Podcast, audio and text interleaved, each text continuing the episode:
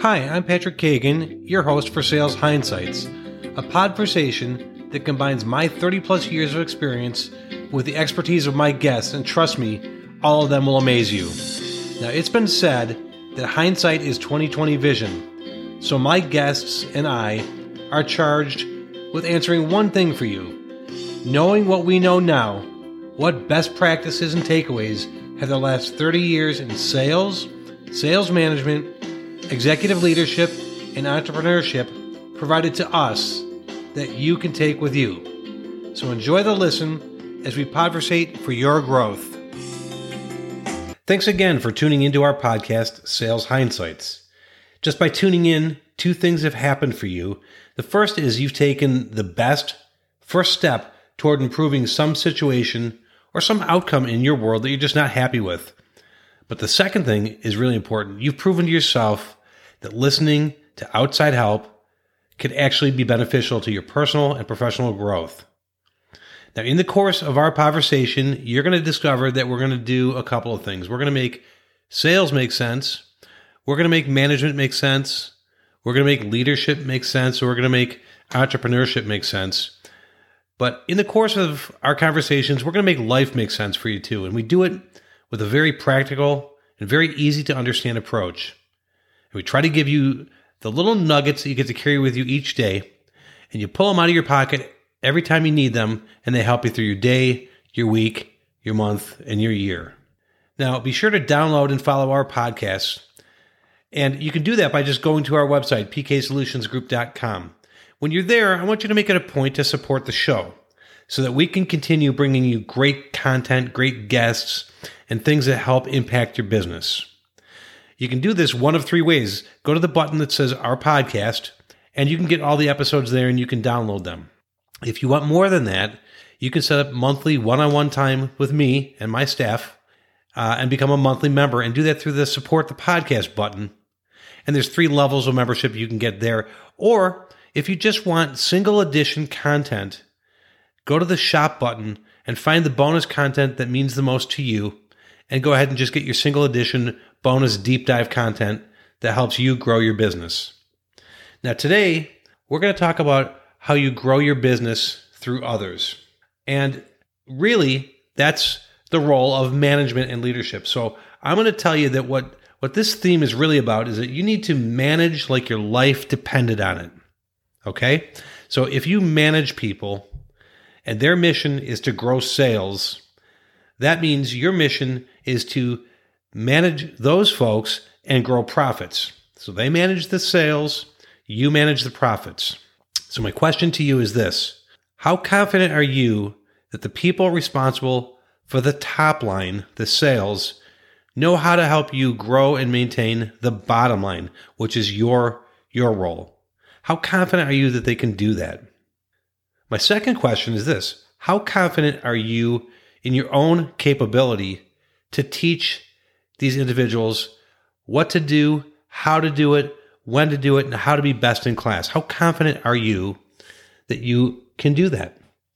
Many of the folks listening to this right now have been put into the role of manager either because they've been in the company for a period of time or because they were really pretty good at growing the top line. They were good at being in sales. But being good in sales doesn't mean you're going to be good at managing others through the sales process.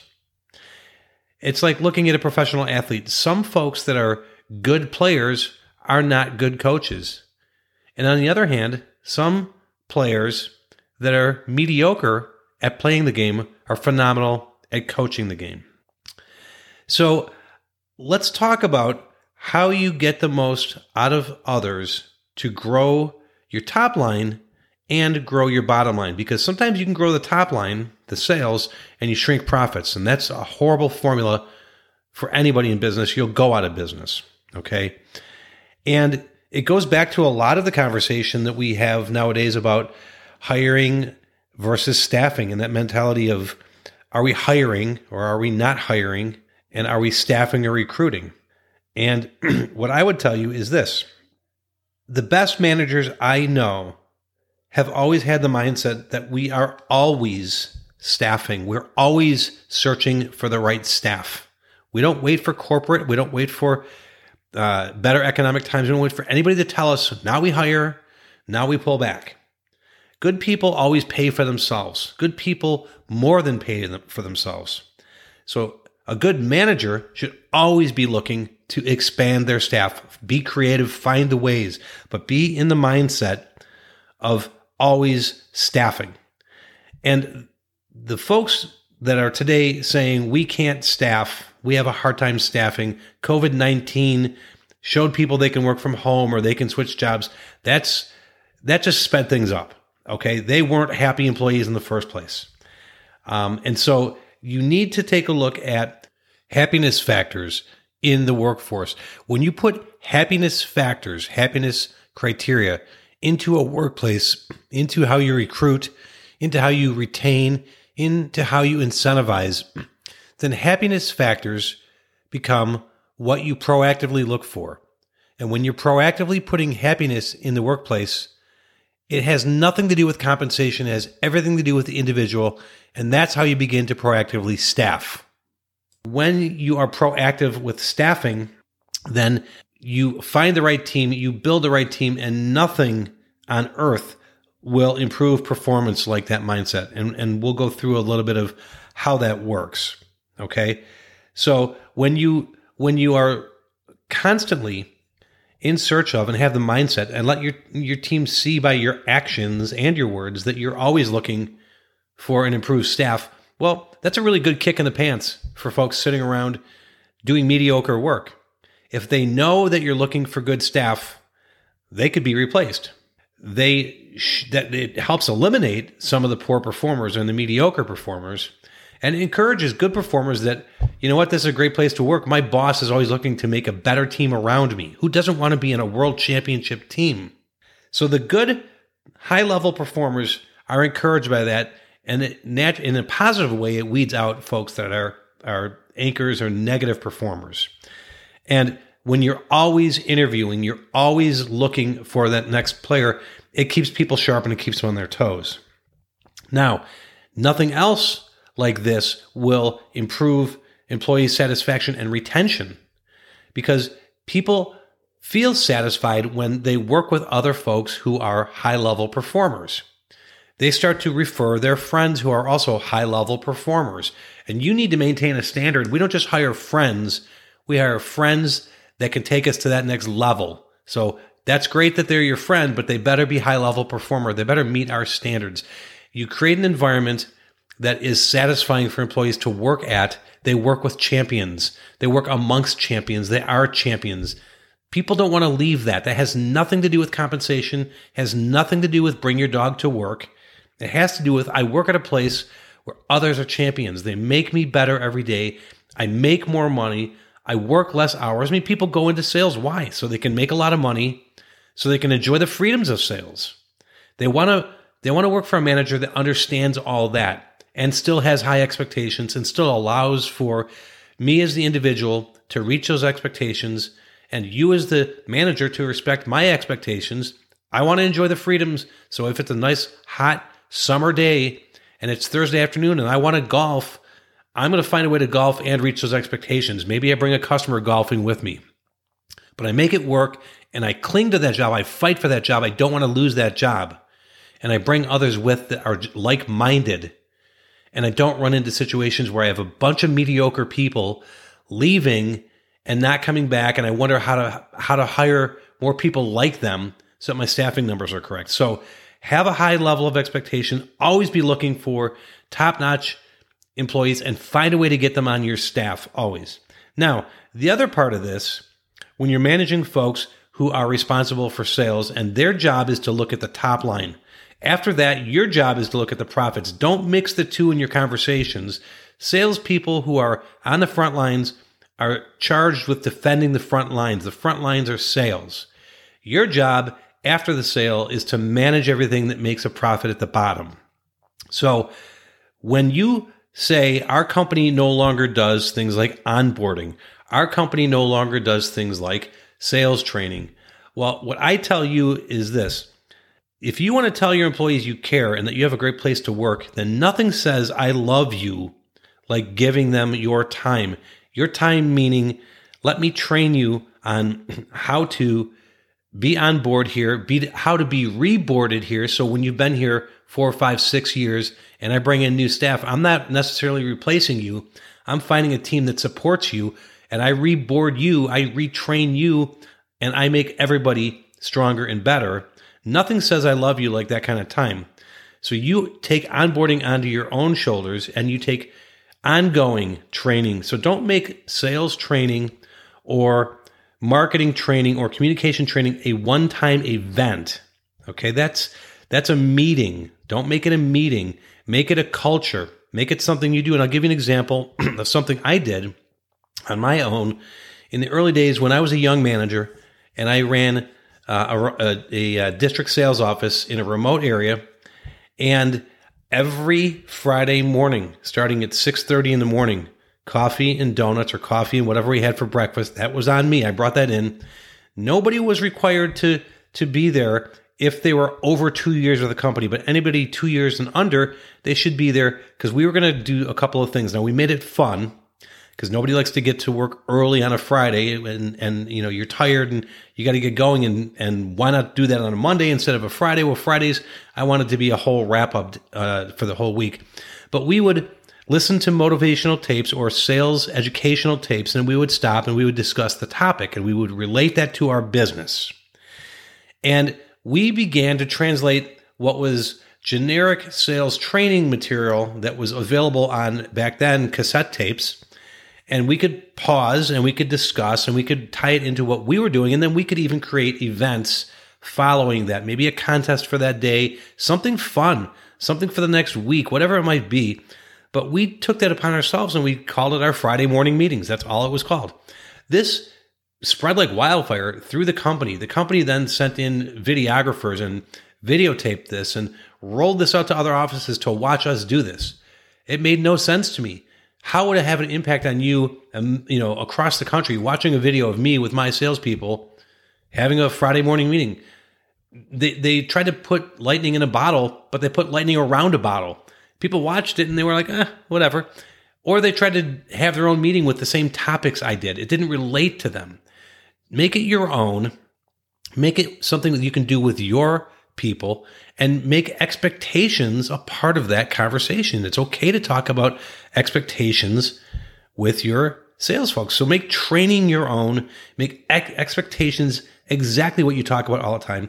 And when you t- talk about training, so it can be very topical, how to handle objections, how to how to get past uh, voicemail, how to how to um, sell benefits, whatever it might be. But talk, you know, be able to talk about not only the sales process, and that would include obstacles. Not every company does things smooth. Companies are bumpy. So maybe it's a company that produces something and maybe their production group is hard to deal with, hard for internal customers, hard for external cu- customers. Acknowledge that as the manager, walk them through that, in, involve the, the production team, not just in complaints, but in uh, solutions. But go through, here are my expectations, you know, regardless of how bumpy things are. I expect you to have fun here, but I expect you to grow sales. And I have to manage the profits. So I'm going to have to make tough decisions on things that you and I aren't always going to agree on. We're not obligated to see things eye to eye, but it's not personal. It's me doing my job, watching the, the profits, you doing your job, trying to bring in the sales. So I'm going to talk to you about my expectations. I'm going to talk to you about the process, but more important than talk, you have to model. You have to model as a manager both expectations and process. So if I expect you to be there at seven in the morning, I had better be there at seven in the morning or earlier. If I expect you to make 25 outbound sales calls a day on the telephone, I had better be doing something similar in my capacity. Now, if my capacity isn't to reach out to customers, there's other ways I can do that. And I'll, I'll explain that when I get to um, my fourth point. But you have to model, do what you expect and inspect what you expect on both um, your, your expectations for performance and the processes. Either, either it's a sales process, the correct way to meet and greet a client, the correct way to handle an objection, the correct way to involve somebody else in a joint sales effort, whatever it may be. But you have to be able to demonstrate to a salesperson what you want Don't just tell them what you want. If you can't do it, don't ask for it. And then coach to that person's level. Some people are advanced.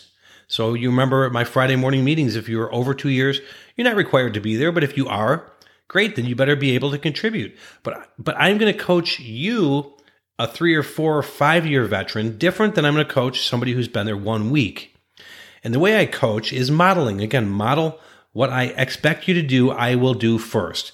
If you are at that one or two or three week or under one year level, then I'm going to coach at that level. So again, think of coaching like pee wee sports versus, you know, pro athletics. Someone learning to just hold a baseball bat in their hands is different than somebody who's been playing baseball for 18 years and is in the minor leagues. You coach to the level that they're capable of, and then you catch them doing things approximately right, approximately right, and you praise them for that. And guess what happens? When you catch somebody doing something approximately right and you praise them, they do it over and over again, but they get better and better and better at it. So even though it's not your 100%, maybe it's your 3%, to them at that moment, that's their 100%. And you caught them doing it and you saw it and you called it out in a praiseworthy way, publicly, hope, hopefully, but even one on one, that's good. And they're going to do that over and over again. You'll never have to teach that method or that technique again. They'll always do it. And then you keep looking for those little pieces and you piece it together. And over time, you've got somebody who, when they manage the top line, by accident, manage the bottom line for you as well. And that's that's the secret to not only growing your sales and managing your profits, but reducing turnover, increasing retention, uh, attracting and retaining the highest levels of talent. People will want to work where you are. Then, what you need to do as the manager is remove obstacles, or at least see your job as how do I remove obstacles for my salespeople? Don't get in their way, get things out of their way. Free up their time. If the most important thing they do is meet with clients face to face, don't say to them, "Gosh, you made 10 face-to-face meeting meetings last week. I'd like you to double that next week. I'd like you to do 5 more." No, no. If they did 10 last week, see if they could do 11 this week. What obstacles can you remove to get one more in in place for them and sustain that? So so your expectations don't have to jump miles, but each interaction can be worth a tremendous amount on the bottom line. And then going back to uh, when I talked about modeling and and expectations as well as process, um, the last thing you need to do when you're trying to grow bottom line through top line efforts, so profits through sales efforts, and you're trying to at the same time maintain a high level of staff, attract new staff, grow new staff, you have to make your mission, besides removing obstacles, 80% of your time should be shoulder time. And what I mean by shoulder time is side by side, shoulder to shoulder. I'm going to go attack this, this obstacle, this customer, this prospect in, in your territory, in your assignment with you shoulder to shoulder. I'm not there to judge you.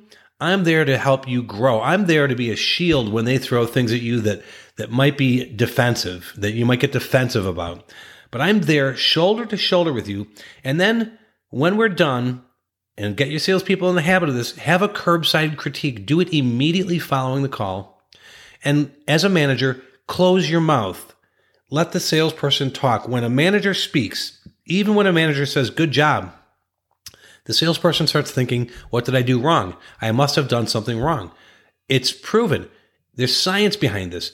When managers speak to salespeople following a sales call, they think they did something wrong.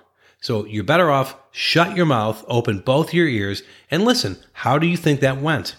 Salespeople most of the time will say, I think it went okay. I could have done this. What do you think? And they'll put it right back to you. And your job is to, again, you're an obstacle at that point. Get the obstacle out of their way. Say, I thought it went great. I want to talk to you about this specific part of that sales meeting because I think you did this well. That's really, really important to do. But you need to make, um, as a matter of managing profits, people your priority. If you make people your priority, you're not going to have a problem ever uh, with with having enough staff. You're going to be finding new staff. You're going to be attracting new talent. Even when the company says we aren't hiring, you'll find ways that you will be hiring. You will be adding people that can add to the bottom line. You'll need to model your expectations and you need to model how you manage the process. You need to clearly be someone who removes obstacles. Don't be a manager who creates obstacles. And if you haven't been trained yourself on how to train others, it's going to be very difficult. You need to get some help with that. And you need to not think that corporate is responsible for training or onboarding my people. Your people, those are the greatest asset you will ever have. It's your responsibility. So if you are not capable of that, you need to find the outside help that can do that for you. So I believe that if you manage like your life depended on it, guess what? You're going to have a long, happy, healthy life and you're going to enjoy the people you do it with because they're more than employees. They will be satisfied employees. Until next time, my wish for you is that your life becomes all that you want it to.